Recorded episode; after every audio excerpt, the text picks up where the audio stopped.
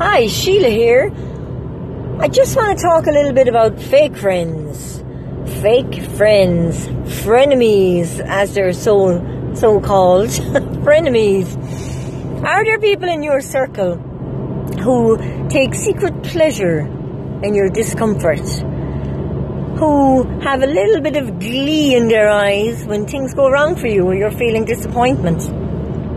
You didn't get that job, or maybe you didn't pass that exam, or, or your relationship didn't work out. You know, you can pick up a lot from people and what they don't say as well. So just be aware of how you feel around this person. Do you feel that they take pleasure in your disappointment?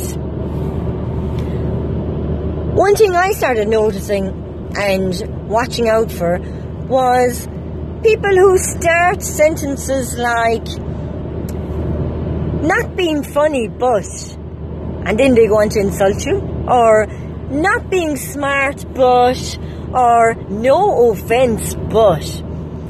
If someone starts a sentence with one of these phrases, for example, if someone says to you, no offense, but, what they're doing is they're giving themselves permission to offend you right to your face. When they say things like not being smart, but that's exactly what they're doing. They're being extremely smart, they're being extremely hurtful, and they're doing it on purpose. But because they've packaged it and parceled it up with this whimsical uh, kind of, uh, it's a way in, isn't it? It's a way in that you have no comeback then. If they say, no offense, but maybe you should stick to the same hairdresser, you know, things like this, or no offense, but ha, do you really think that this is the right choice for you?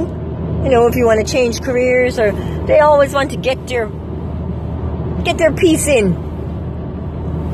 So I want you to watch out for people like this. And if someone in your circle ever says to you something like, "No offense, but," you have my permission to stop them right there. And you're going to say this. You're going to say, I'm going to stop you right there in a non-confrontational way. You're going to say, sorry now, I'm going to stop you right there. But when people say no offense, that's giving themselves permission to offend you.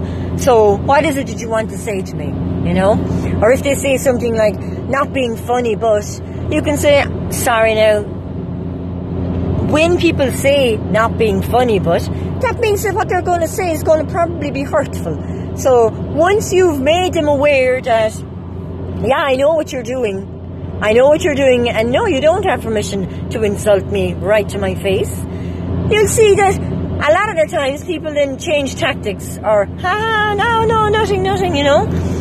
Or, if they say something mean first to get the dagger in first, and then afterwards they say, only joking, they're not joking. Their whole intention from the, the this exchange was to hurt your feelings, was to put you down, was to kick you, really kick you and pull you back down for whatever reason, their insecurities or they don't want to see you succeed, whatever it is.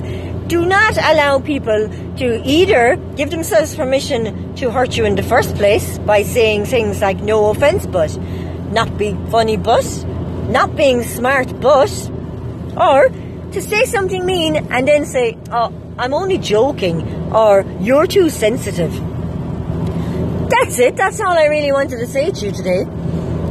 Do not give people permission to insult you to your face.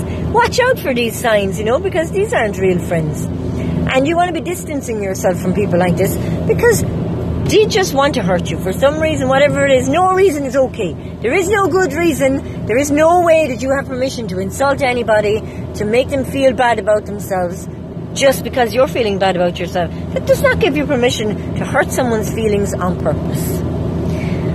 Thanks for listening.